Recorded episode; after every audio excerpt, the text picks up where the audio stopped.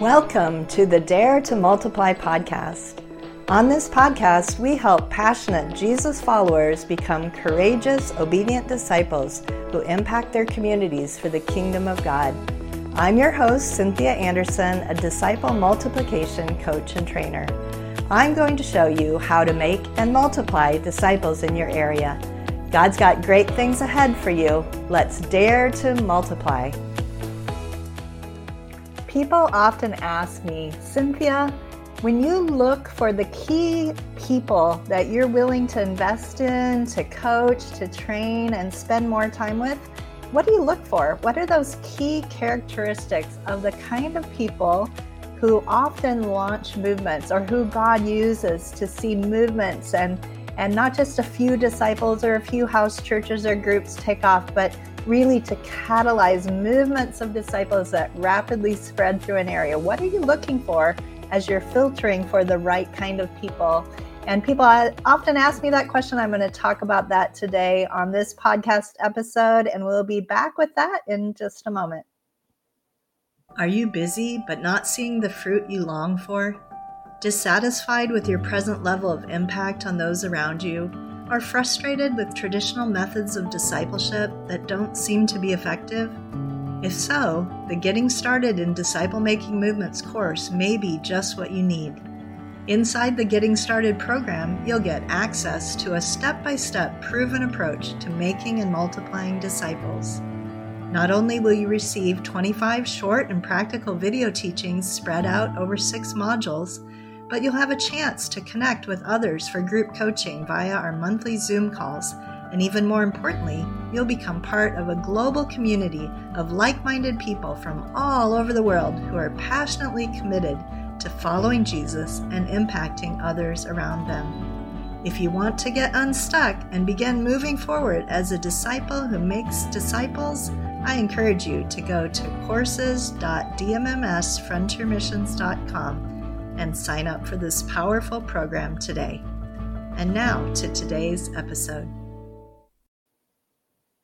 Okay, so I am always alert and looking for a particular kind of person that over 30 years, as I've been working with movements and working, coaching, training people across the globe, and especially in South Asia where I started out, I have a bit of an eye for the kind of people that typically God uses. But I have to say, you can't always spot them. Sometimes people you think are going to do great don't. And sometimes people that you're not sure about actually do amazing as they continue to be faithful in the things that God has called them to. Okay, so I want to preface it by saying this is just some of the things that I look for, but they're not across the board. God can use almost anyone who will be obedient and faithful and give themselves to the Lord. He can use them to multiply disciples.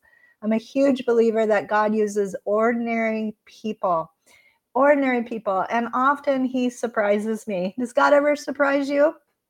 He surprises me sometimes. So this, you've got to take it with a bit of a grain of salt, but I thought you might be interested, those of you who listen regularly to me on this Dare to Multiply podcast, to hear what are the 3 things that I really look for. Well, the first one I want to talk about is love for God and love for people.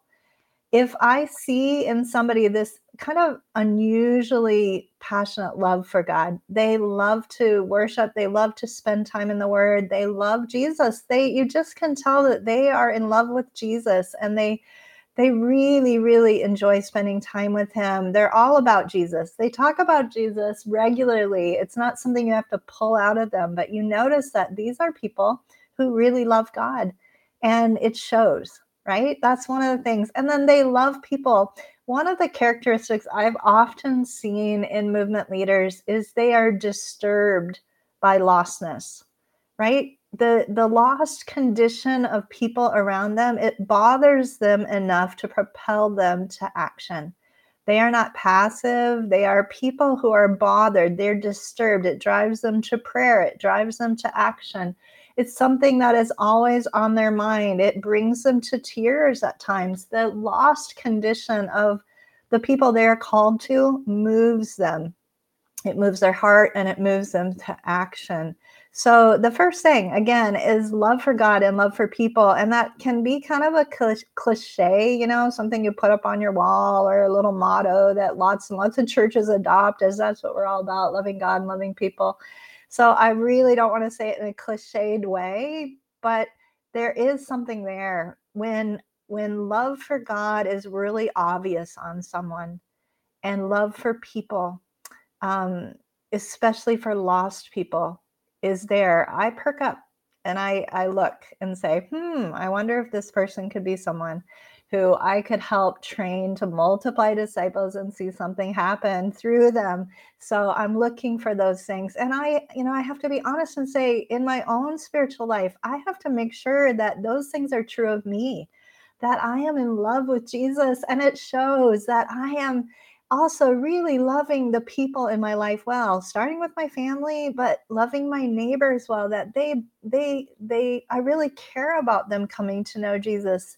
And it's real. It's not something that I feel like I should care, but I've allowed the Holy Spirit to bring that God's heart for the lost condition of the people around me into my life in a personal way. I've taken personal responsibility for the lostness of people around me, and it bothers me, it disturbs me, it drives me to prayer, it drives me to action. So if you are listening to this, I would ask you that question. If you love God and you love people, which I'm assuming most of you who are listening to this do, how much does it show? And just ask yourself and ask God, God, make it more evident in my life that love for God would be a burning passion, that other people would see that upon me. And they would see how much I love people around me, that they would notice because it would be so obvious in me.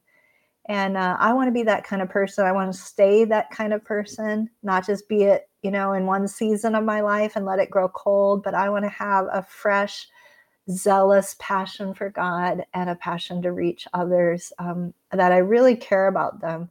And I really care about their condition for eternity and in this life as well. And so love for God, love for people, that's number one. The second one I want to talk about is that these kinds of people that I notice and then I'm going to lean into relationship with because I see potential in them, they are confidently humble. Confidently humble. They are people who they don't lack confidence to say what they think, to share the word of God with people. There's a boldness upon them. There's an ability to speak truth. They say what they think often. Sometimes when I first notice these people, they aren't very diplomatic. Right? And a lot of times they have to grow in that as you coach and work with them, as I coach and work and train them. But they're people who have firm and strong beliefs. They know where they stand and they're not ashamed to tell people why and just to go for it. There's a confidence in them.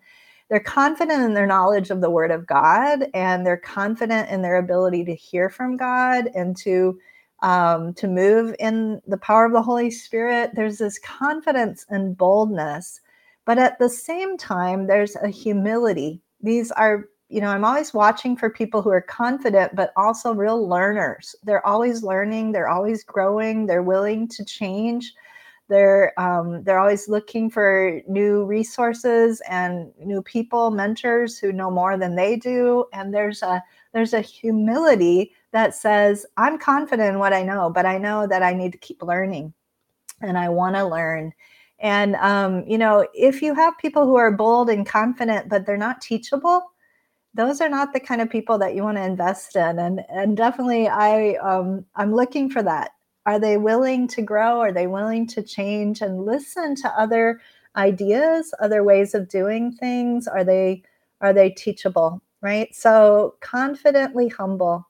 Humility is a huge characteristic in leadership in general, people who are willing to learn and grow and listen to those who know more than them, but also to brand new people. There's a a willingness to listen and learn from anybody that I see in these kinds of people. So there's this confident humility. And then the third thing that I wanted to mention is there's a gritty determination. There's this persevering spirit. There's a willingness to fail and get up and try again. And they don't get too, if I can use the word whacked out, they don't get too disturbed when things fail. It doesn't rock their world. Like they haven't put all their eggs into every basket because they're always, you know, willing to start new things. There's a pioneering spirit upon them. And so they're willing to fail and not have that be devastating for them, right? Because they'll get right back up and they will try again. There's a gritty determination to persevere in the midst of adversity. And adversity does come in disciple-making movements and disciple multiplication.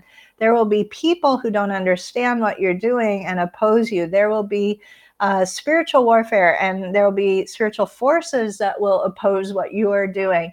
There may be persecution that comes against you from people of other faith religions if you're working to reach Hindu, Buddhist, or Muslims, right? Or animists, people from other faith religions. There may be a lot of adversity that a movement leader is going to face, or a movement catalyst is going to face. And so I'm watching to see, are these people easily derailed by something, or do they have a kind of calmness about failure? Like they don't like it, they don't love it, it's not fun, but it doesn't completely destroy them when things fail or flop or fall apart. If you're going to start disciple making movements, or you're going to start discovery groups and discovery Bible studies, some of them are going to work for a little while and then disband, and they're not going to become, you're going to have times where you think you found that person of peace, and you put a lot of effort and energy into discipling them and working with them, and then they fall away from Jesus, or they say they're not interested, or they may even betray you. So there has to be inside of this kind of person a gritty determination, a willingness to persevere, and to allow perseverance to build character, to teach them, to allow perseverance to do its good work, as it says in scripture, in their lives. So, pioneering new work, whether it's starting in a place like the United States, where you're trying to get mobilized people from your church to get more involved in making disciples and shifting the culture and shifting the mindset so that they are engaging in disciple making. Or whether it's working in a place like Afghanistan, wherever it is you are trying to multiply disciples, you're going to have a bit of an uphill road, right? You're going to have to persevere and press in and be determined. You're going to have some failures. You're going to have some fits and starts and ups and downs in the pioneering stage and even later on as well. And so when I'm looking for the kind of person who I would say that person has the potential to be a movement catalyst or a movement leader, I'm looking for gritty determination. They don't give up easily, and they are willing to fail in order to try again. They get back up on the horse, so to speak, when they fall off, and the very next day they're out there again, looking for that person of peace. Looking for, sharing the gospel with more people, praying again in that area. So if you see gritty determination, maybe you see it in a different area of their life. Maybe you see that they've been a very disciplined and determined tennis player, or swimmer or runner or whatever it is. But you see they have determination. They're able to press through barriers and stick with hard things. That's another characteristic of the kind of person that I've often seen God use to catalyze new movements or to multiply not just a few groups of disciples, but even, 50, 60, 100, 1,000 groups of disciples that can come through that kind of person. So once again, let's ask ourselves, am I that kind of person? And if I am not, God, would you make me so? Would you help me to grow in these areas? I'll be right back in just a moment with a final action step for you. Imagine a world where passionate followers of Jesus come together to multiply, transforming lives beyond imagination. Instead of toiling with little fruit, what if God's abundance flowed beyond your wildest dreams? Picture those you've invested in sharing Jesus freely, creating a ripple effect of disciple-making.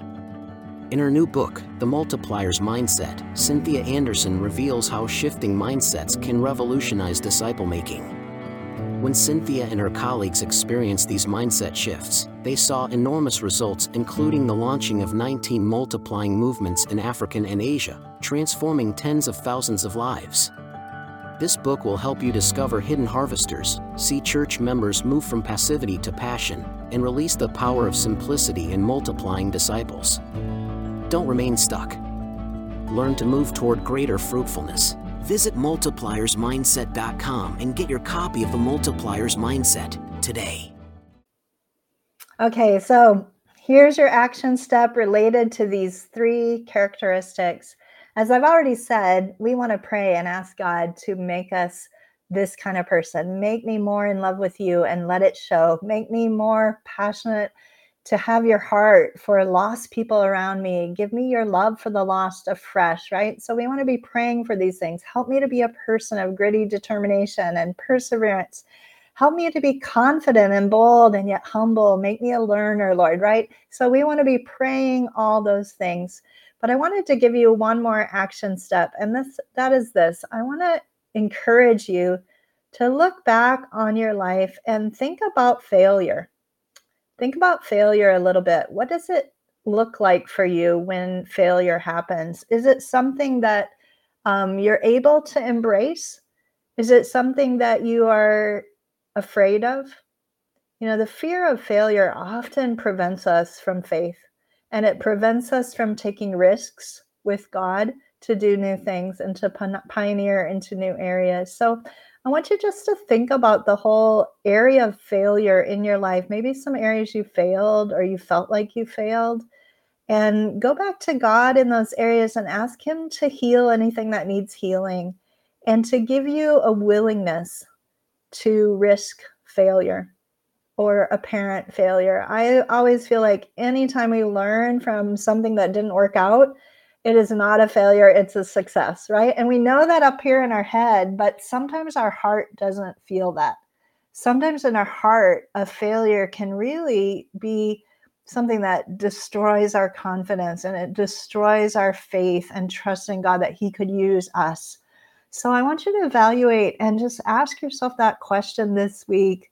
Is there something you want to do, God, in my life, in this area of my attitude towards failure? Because I want to have that gritty determination that is willing to fail, willing to try until I see the fruit of my labors, until I see what God has called me to do fulfilled. I will press forward. I will press on to win the prize of that high calling that God has on my life, to multiply disciples, to reach the lost in my community, to see the kingdom come. Until I have that, I will persevere. So ask yourself that question, think about that this week, and I'll be back next week with another episode. God bless you guys. That's all we've got for this episode of the Dare to Multiply podcast. One thing that would really help both us and other new potential listeners is for you to rate this show and leave a comment in iTunes, on Spotify, YouTube, or wherever you tune in to listen. Also, make sure to link up with us at dmmsfrontiermissions.com/blog on social media, and please just share this podcast with anyone you think might enjoy it. Until next time, remember, God's dreams for us are always bigger than we can imagine.